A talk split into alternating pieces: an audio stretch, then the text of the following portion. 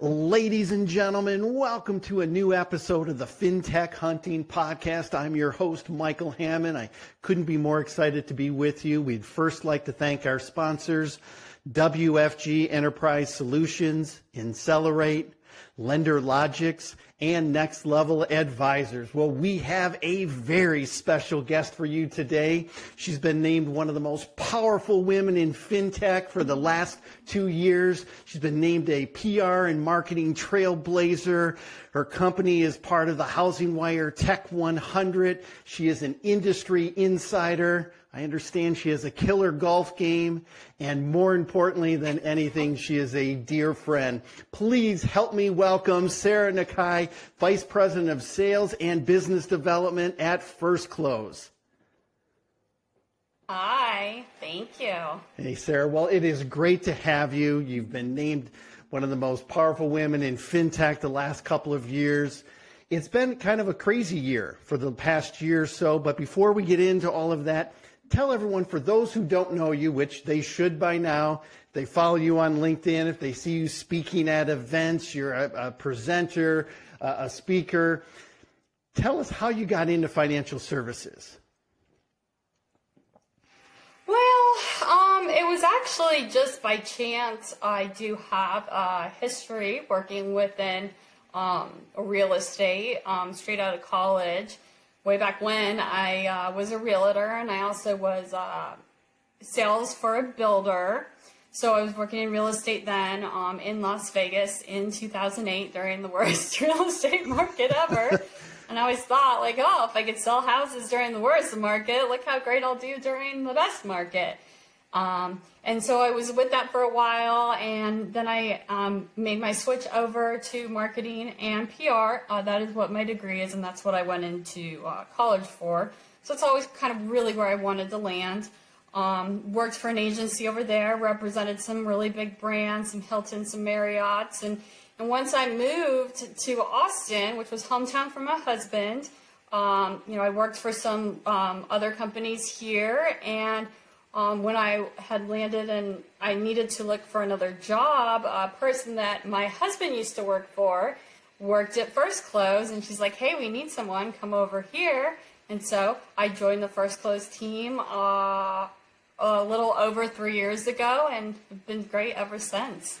Fantastic, and I think that real estate background, that working for a builder really helps you in your current role as you're selling, as you're interacting with lenders, credit unions, community banks, lending institutions. I think that has helped you quite a bit. And I think that's one of the reasons why you've been named one of the most powerful in fintech because of the value that you add to the industry. So we're coming out of COVID, right? It, it, it, there's still COVID is still around. People are vaccinated. This is not a political podcast at all. So we're not going to make judgments one side or the other, and we do know, we never minimized it, that it negatively impacted a ton of people. But as far as yeah. the mortgage industry goes, how did COVID accelerate the adoption of digital mortgage technology? Yeah, so COVID was interesting, and I know I could probably speak for everyone when we went into that shutdown a little over a year ago, we were like, okay, you know, maybe like a month at home, we'll be fine. And then it just dragged on and dragged on. And, you know, we had so many of our um, customers coming to us, and their branches had been closed. Um, nobody could come in and um, take any applications, and everyone was working from home, and things were just chaotic because they were trying to train their whole staff to work from home remotely um, while still trying to keep up business. And then when all those PPP loans came through, having to shift resources.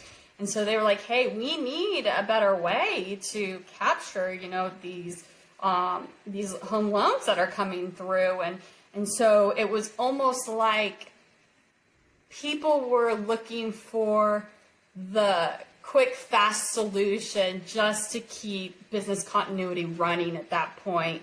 Um, so they were implementing what they could, you know, um, where they could that was easy and, you know, wasn't so much affecting their whole tech stack so much.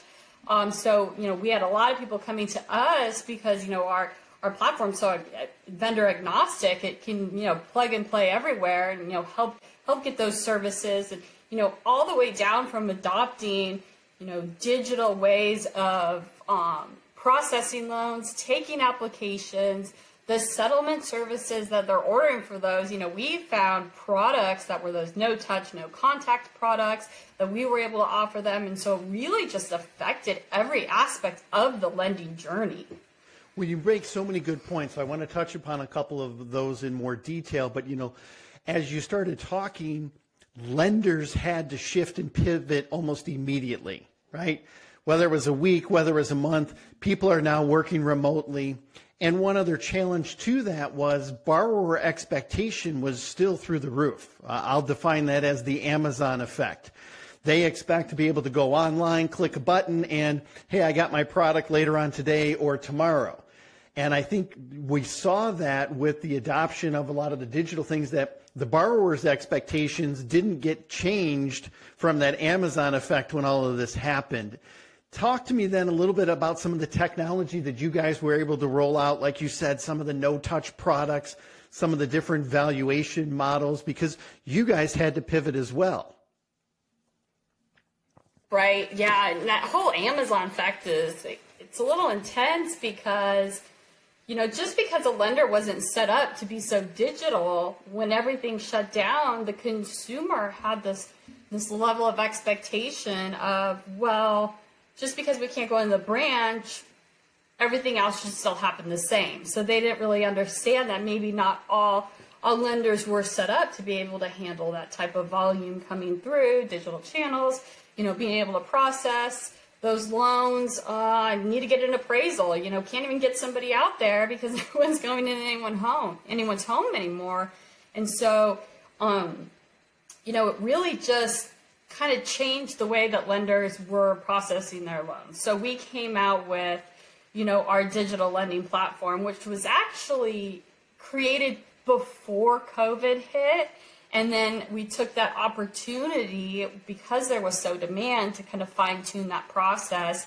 And that, you know, that platform itself is an extension of First Close One gives that borrower that streamlined application process, less than three minutes, instant equity, instant approvals, instant monthly payments. It's what they're looking for, you know, so they're not shopping different lenders. And then once the loan comes through, the, the lenders, you know, now have options of, you know, that instant title report. You know, those county offices weren't closed. Those abstractors couldn't go down and, you know, pull those title reports. So being able to um, offer products that were instant, utilizing you know instant data as well as you know signed affidavits for lien positions, E and O insurance, and and all of those AVM products paired with you know our in-house desktop evaluations, um, PCRs, which could be user-driven. The borrowers take their own photos of the inside of their house.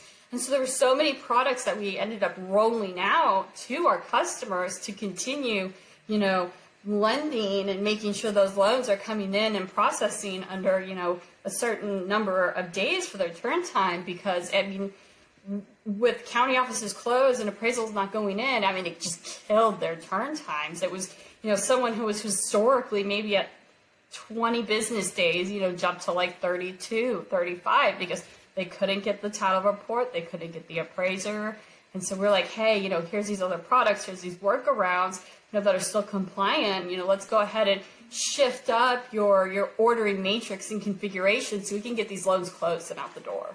Well, and you talk about so many great examples because everything did come to a screeching halt. People didn't want an appraiser coming into their house. People had to have technology then of how could they take the pictures and how could they get them uploaded. Uh, and what I'm really amazed at is how well the industry responded, right? We had a record breaking year of volumes, and, and, yes, turn times went up in some instances, but we've really been able to kind of pull that back and get those down. And I think a lot of it has to do with people embracing technology and the technology tools that were available to them. So you, you give some incredible examples there. Also, the lender, I mean, the borrower themselves. Well, what's funny is you say that the the tools that were available to them. These tools, they existed, and And because our industry was so far behind, you know, the fact that COVID hit and that shutdown hit, it kicked everyone into full gear to be like, hey, okay, what's out there? And it forced them to look at new technology to help increase their processes. And it's not that the technology wasn't always there. People, you know, were just like, you know, this is the way it's always been done. We're gonna, yep. it, it's working. Let's continue doing it. And they're like, well, we can't continue doing it like that anymore. You know, let's see what's available. And it really brought us to probably where we needed to be five years ago. Exactly, and that's why we never minimize the, the personal impacts that COVID has had. But for an industry, I think it really was that catalyst to move a number of things forward. And to your point, there was a lot of great technology out there that people weren't necessarily utilizing or didn't know how to use it in a specific instance. Oh, I can use that to do my own appraisal. Uh, I can do that to take pictures of my house. And I think the borrowers started changing needs too. As they're in lockdown, they're saying, you know what? I really need another home office. I, I really need this. How can I pull the equity out of my home?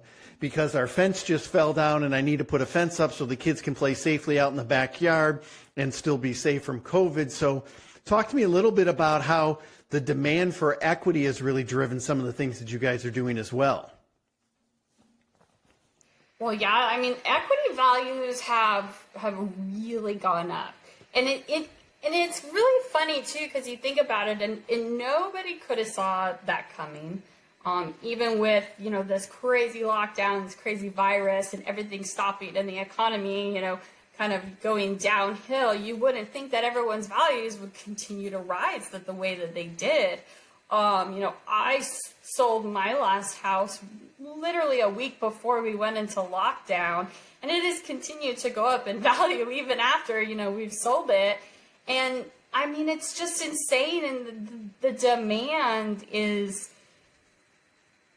the demand for additional space. I think it's not so much of what you're going to use the space for; it's more of space in general, right? So you're home, you're working from home, your kids are doing school from home. So you now need an area where they can do their school. You need an area where you can work.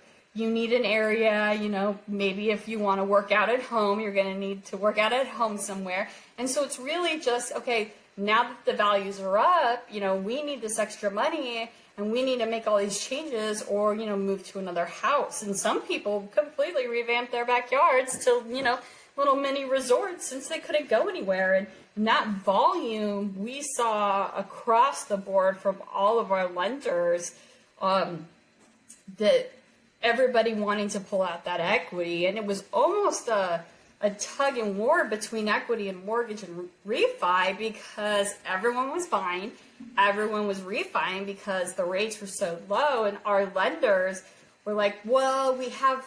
You know, all these processors, but we need to put some of them in refi. We need to put some of them in mortgage. We still need to keep them in home equity because that volume's still going. And, and there was just, you know, kind of a little bit of an overload when those rates dropped as low as they did. Absolutely, and you make some great points there. So let's talk about what are some of the trends you're seeing now in the industry? What, what does the rest of 2021 have in store? So I think this year, and, and as I've been talking to lenders, what their goals are is really their growth and innovation goals. So it's taking everything that they learned from the last year all the technology that they've piecemealed together to make it work and really finding some you know cohesiveness between everything and finding that efficiencies and streamlining um, we're going to continue to see that you know exceptional borrower experience right? Everyone everyone's going to want to maintain all of their their current borrowers. They want to sell them on other loans. And so we're really going to see you know that that online portal of applying for those loans and you know giving those instant approvals those is, is moving the process along as quickly as possible. Because now if everyone's staying at home and you know getting their amazon prime in two days everyone you know has has lost a little bit of patience and don't realize that some things take take time. And so we need to kind of rise up to that and be able to you know offer that ex- that digital experience to them. And And not everyone may want that. Some people may still want to go into branches, but you have to be prepared to be able to go one way or the other.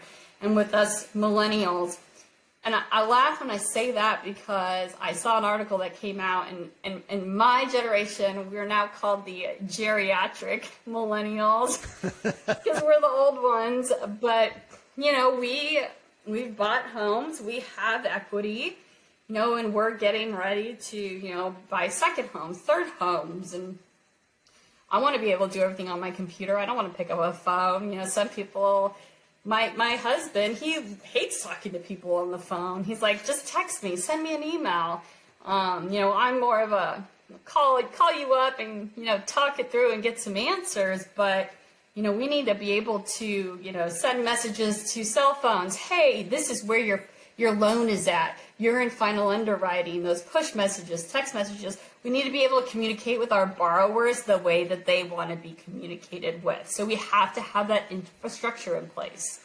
Well, and I think that infrastructure is so critical. And, uh, you know, everyone you hear that catchphrase, oh, when everything goes back to normal. And my opinion, I hope some things don't go back to normal. What are the lessons learned? What are the things that should remain digital? Uh, and then to your point, how can you have exit ramps where if the person started digital but then want to come into the branch or wanted to make a phone call, they can.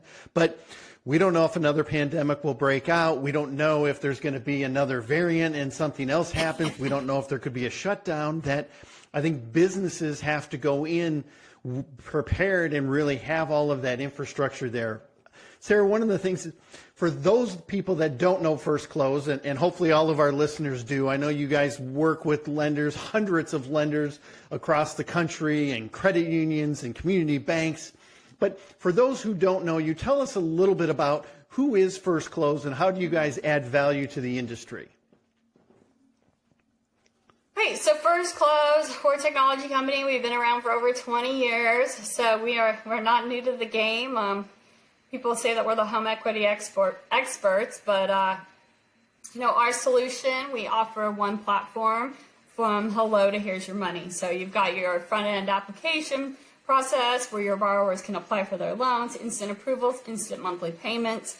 And then once the loan gets into the system, then you've got all of your, you know, back end processing. So everything that you would need to close on that loan, you know, your settlement services, it's all built into the system from all of your favorite nationwide vendors um, with direct API integrations. And it's also one click ordering. So there's so much technology and automation that's built into the back end of our system just based on a loan amount and where that property is located and whatever your lending matrix is, you know, we can auto assign whatever products need to be ordered for that loan we can order them automatically, have them cascade any way that they need to to get appropriate values, and have those um, loans ready to close really quickly. So everything is at a push of a button. It's all customized to the lender and their underwriting guidelines, all completely integrated with that layer of automation that reduces those touch points. Um, additional to that, we have you know our full customer service team that are watching those orders. So it's almost like when you work with First Close, you get an additional employee that you don't have to pay for. We are on your side, you know, watching those orders, working with your processing team, make sure everything gets done within those SLAs. Fantastic. And you talk about cascading, and that's kind of what I classify as this new hybrid lending model, right? There's so many different valuations models that came out during this pandemic. And like we talked about, I hope some of them stay. Talk to me a little bit about these different valuation models and really how do they impact a lender's business? So, you know, there's so much data out there. And everything that happens within the industry, you know, from you know, sales prices tax assessments, all that data is going to be there. And, you know, when, when lenders are processing, you know, home equity loans under a certain amount, you know, those under 50K that they're doing every day and just pumping out, you know, you don't need to go in and order that full appraisal. Um, you know, using that AVM, um, testing that AVM in your area to make sure it's the right one, you know, utilizing all of that available data, you know, that is out there um, is, is going to be the best way to streamline all those processes. If that's not the quite the best fit for where you're located and maybe more rural area or there's not as many, you know, neighbors around to try to pull that data together. There's so many other options like a desktop valuation, which is a fraction of the price of a full appraisal. You know, we also have the restricted appraisals and the drive-bys. Um, you know, very few I see with our customers are going to a full appraisal unless they're over like 250. Um, and that is just, a, you know, and I have a lot of really good appraisal, appraiser friends, but that industry is just, it's, it's changing and it's there are not a lot of new appraisers coming into the market and a lot of them are starting to retire and so we really kind of need to look at a, a work smarter not harder way of um, assigning a valuation to these properties you know utilize all the information that we have at our fingertips and you know cut costs where we can we don't need to spend you know the $500 on that appraisal when we can probably get very similar value from either an AVM or a desktop.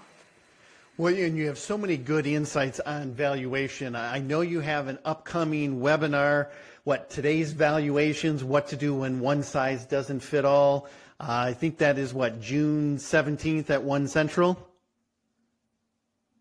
Yeah, that is. And it's a question I get asked all the time. You know, people lenders, you know, when they're getting on, when they're getting ready to onboard with us, you know, we'll do some testing.